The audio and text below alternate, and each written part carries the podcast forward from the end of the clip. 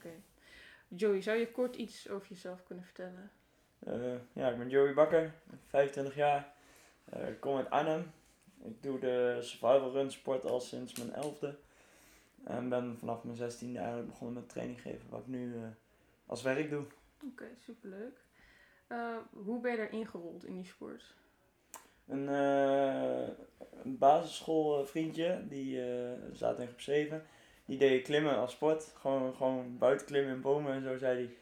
Ik zei, nou is dat een sport? Dus eh, Mhm. ja, kom maar een keertje mee. En eh, nou, toen ben ik meegegaan. Toen heb ik proefles meegedaan en eh, ja, ik was enthousiast. De trainer was ook enthousiast, dus dat eh, was superleuk. Helemaal smerig thuisgekomen en eh zodoende elke training weer. Oh, leuk, leuk. Even misschien voor de luisteraars die niet weten wat survival is. Zou je dat kunnen uitleggen? Ja, kort samengevat is eh survival run. Je hebt dan een parcours van nou, tegen aantal kilometers. Ligt eraan wat voor afstanden je loopt. En een beetje gebaseerd op leeftijden. Maar tussen de 5 en de, en de 20 kilometer. En eh, het kan overal, over de weilanden, door straten heen, sloten, akkers, noem het maar. Gewoon echt de gekste ter- terreinen die je maar tegen kan komen. En eh, ondertussen krijg je dan hindernissen. En eh, nou, de meeste mensen die verwarren het wel met obstacle run. Nou, het grote verschil is eigenlijk dat eh survival run meer touwtechnische hindernissen zijn. En gemaakt van touwen en balken.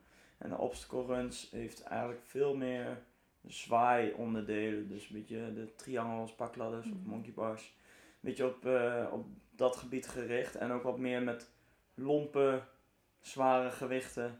Waar je dan een afstand mee moet lopen of ergens overheen moet tillen of zo. Mhm. Dus eh, dat is eigenlijk het verschil met obstacle run, survival run. Obstacle run is meer kracht. Ja. En nou ja, dus eh, met wat hindernissen. En survival run is meer techniek. Mhm. Echt heel veel verschillende technieken. En natuurlijk ook op het uithoudingsvermogen eh, gericht.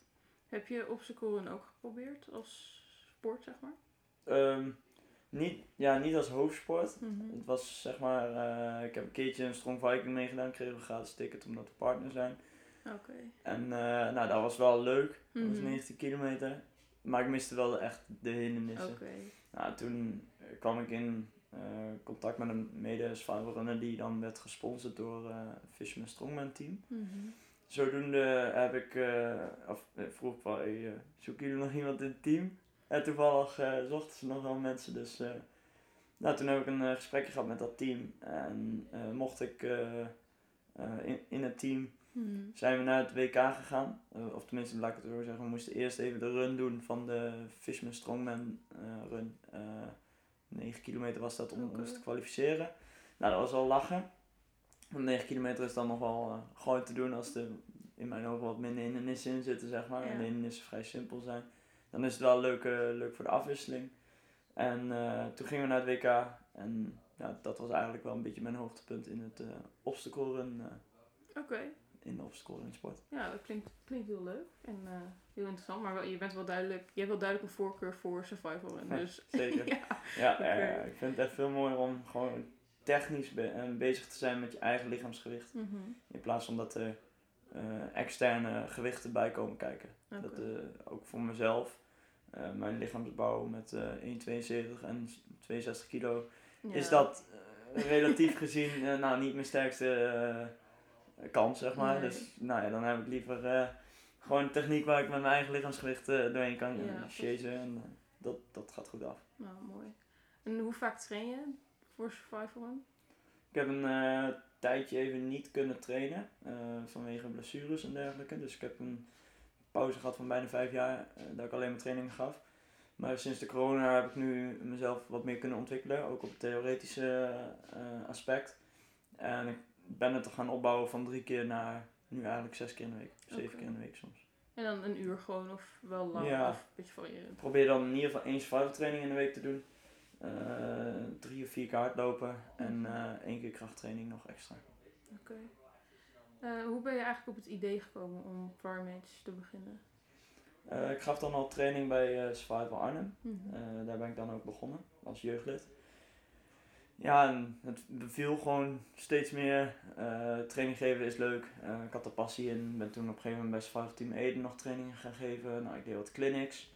En mensen zeiden al wel van ja, je moet echt meer, meer clinics gaan geven en dergelijke. nou, toen dacht ik van, ja, waar ik werkte, daar, Mhm. eh, daar was het op. daar moest je eigenlijk opvolgen wat, wa- wat je moest doen. Mhm. En ik wilde wat meer creatiever bezig zijn en wat meer eh, ehm, veelzijdiger werk gaan doen. Ja. Dus niet alleen maar trainingen geven, maar ook wat meer bouwen en, en erover nadenken van oké, eh, hoe kan je iets doen? Nou, gewoon ondernemen zeg maar, gewoon iets willen verbeteren, iets opstarten, Ja. iets verbeteren. Vroeger was ik er eigenlijk al mee bezig met de buurtkinderen, gewoon altijd maar bezig met sporten. Kom, we maken een squietje en probeer het maar te doen. En dat elke keer weer uitbreiden verbeteren. En dat heeft wel de basis gelegd. En Oké. zodoende dacht ik, nou ik ga voor mezelf starten. Oké, leuk. En nu met corona heeft dat het geven van trainingen heel erg beïnvloed. En zo ja, hoe dan? In het begin moesten we dicht, dus dat was sowieso, Mhm. daar konden we niks aan doen. Eh, dus dat was lastig. Eh wij hebben dan de arrangementen met volwassenen, volwassen groepen voornamelijk moeten skippen. Ja. Want die moesten anderhalve meter afstand houden. Nou, ja, dan is dat niet leuk met een teambuildingsactiviteit of zo. Dus we hebben nog wel wat arrangementen gehad. En met de trainingen hebben we, eh, zijn we wel doorgegaan nadat we de eerste lockdown hadden gehad. Mhm. Eh, maar er zaten hele erg strenge maatregelen aan dat we ook echt hoedjes neer moesten zetten en minimaal anderhalve meter afstand Ah, houden. En maximum van 10 personen per training. Nou, met volwassenen, eh we hebben dan nog niet zo'n grote groep. Maar het was toch wel lastig. Ja. Maar nu, ook met deze trainingen, hebben we toch maar meer uren ingepland. En we worden groter. Volwassenen zijn we bezig, dus ja, het blijft Mhm. lastig. We moeten eh, alternatieven zoeken, maar het is te doen en we kunnen in ieder geval nog door, dus dat is wel eh, fijn. Ja, ja, zeker. Want hoeveel leden heeft Primates, Primates nu? Eh Zevenaar zit nu op eh, tussen 90 en 95 leden, actieve Mhm. leden. En in Gennep hebben we dan nog een locatie, daar zijn we twee jaar geleden mee gestart. En Zevenaar drie jaar geleden en dan zitten we nu op ongeveer 80. Dus dat gaat wel hard. Ja, zeker. En hoeveel trainers heb je dan? Ehm, hier in Zevenaar hebben we het over drie trainers plu- plus ik dan. Mhm. En eh, ja, sommige trainers zijn ook nog stagiaire. Dan hebben we ook nog eh, in ieder geval drie stagiaires hier zo. En in Gennep hebben we het over.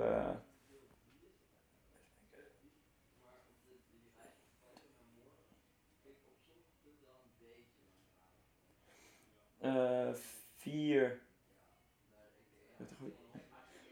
Drie trainers plus ik dan. Mhm. En eh, twee, twee stagiaires. Oké.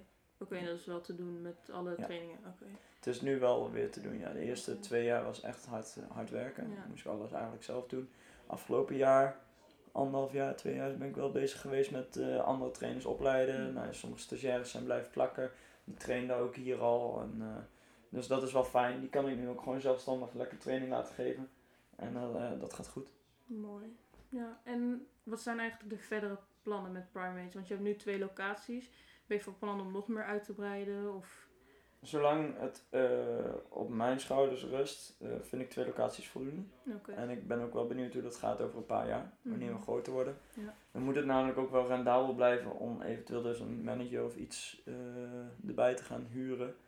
En dan moet ik nog maar hopen dat er iemand is die, nou ja, voor nu even bijvoorbeeld 10 uur of 20 uur in de week eh, standaard wil werken in plaats van Ja. fulltime gelijk en een eh, Mhm. salaris van eh 50.000 euro, ik noem maar even. Ja. Dat is namelijk nog niet haalbaar. Dus ehm, ja, voor nu is het voornamelijk echt wel goed wil kweken en, en proberen af te tasten waar een beetje de dromen liggen van mijn eh, connecties. Van mijn. eh, eh, hoe noem je die dingen? Je, je netwerk, doe je dat? Mijn netwerk, ja. die, ja, heel goed. Super.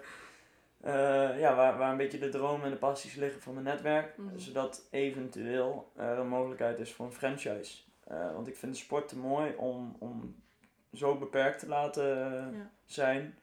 En eh, ik wil het liefst gewoon natuurlijk heel Europa in krijgen. Nou ja, Europa is natuurlijk wel heel ver gezocht. Ehm, we zitten wel dicht bij de Duitse grens, dus in dat Ja. opzicht Ja. ben je al best snel in Europa als je dan Duitsland eh, in bent. Maar het is gewoon gaaf en in Nederland zie je toch wel dat het groeit. Maar in Duitsland heb je bijvoorbeeld maar één club, België twee of drie clubs Mhm.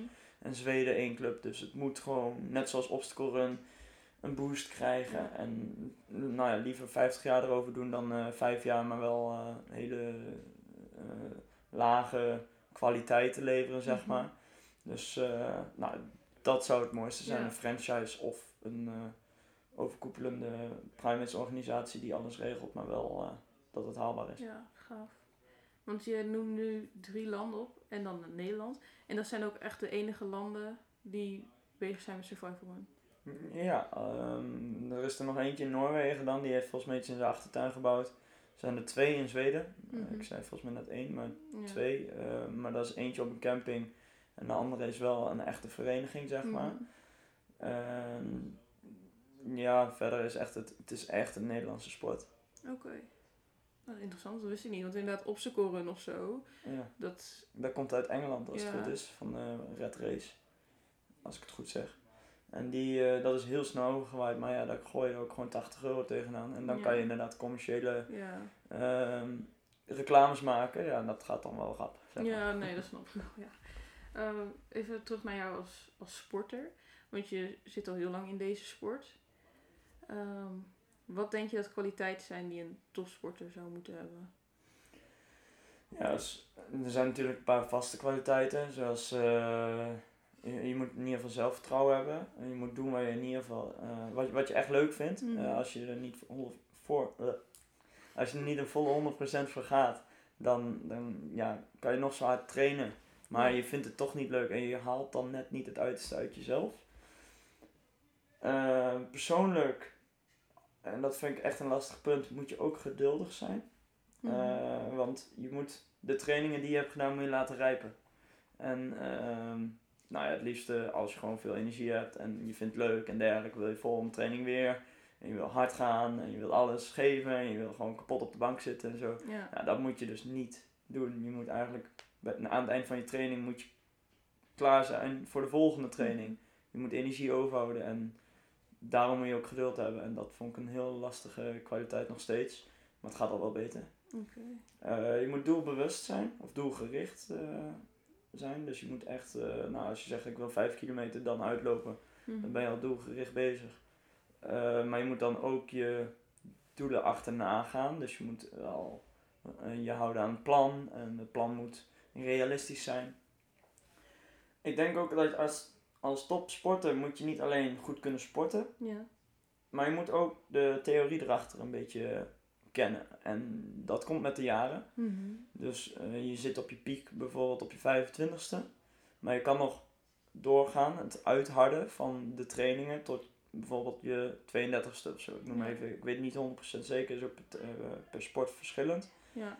Maar de theorie die je erachter hebt Mhm. en, en eh, de kilometers die je maakt, ja, dat, dat komt met de jaren, zeg maar. En die theorie die, eh, die zorgt ervoor dat je dan weer weet van waar moet je op letten om jezelf heel te houden, eh, blessuregevoeligheid. ja. Dus je leert je lichaam kennen. Je weet hoe je een beetje je trainingsschema's moet opbouwen en zo. Mhm. Dus in het begin heb je gewoon veel begeleiding nodig. En op het einde moet je het eigenlijk zelf goed kunnen. Dat is dus ook een kwaliteit, maar die Ja. ontwikkel je later eigenlijk pas. Althans, afhankelijk van hoe goed je begeleid wordt. Ja. Ehm,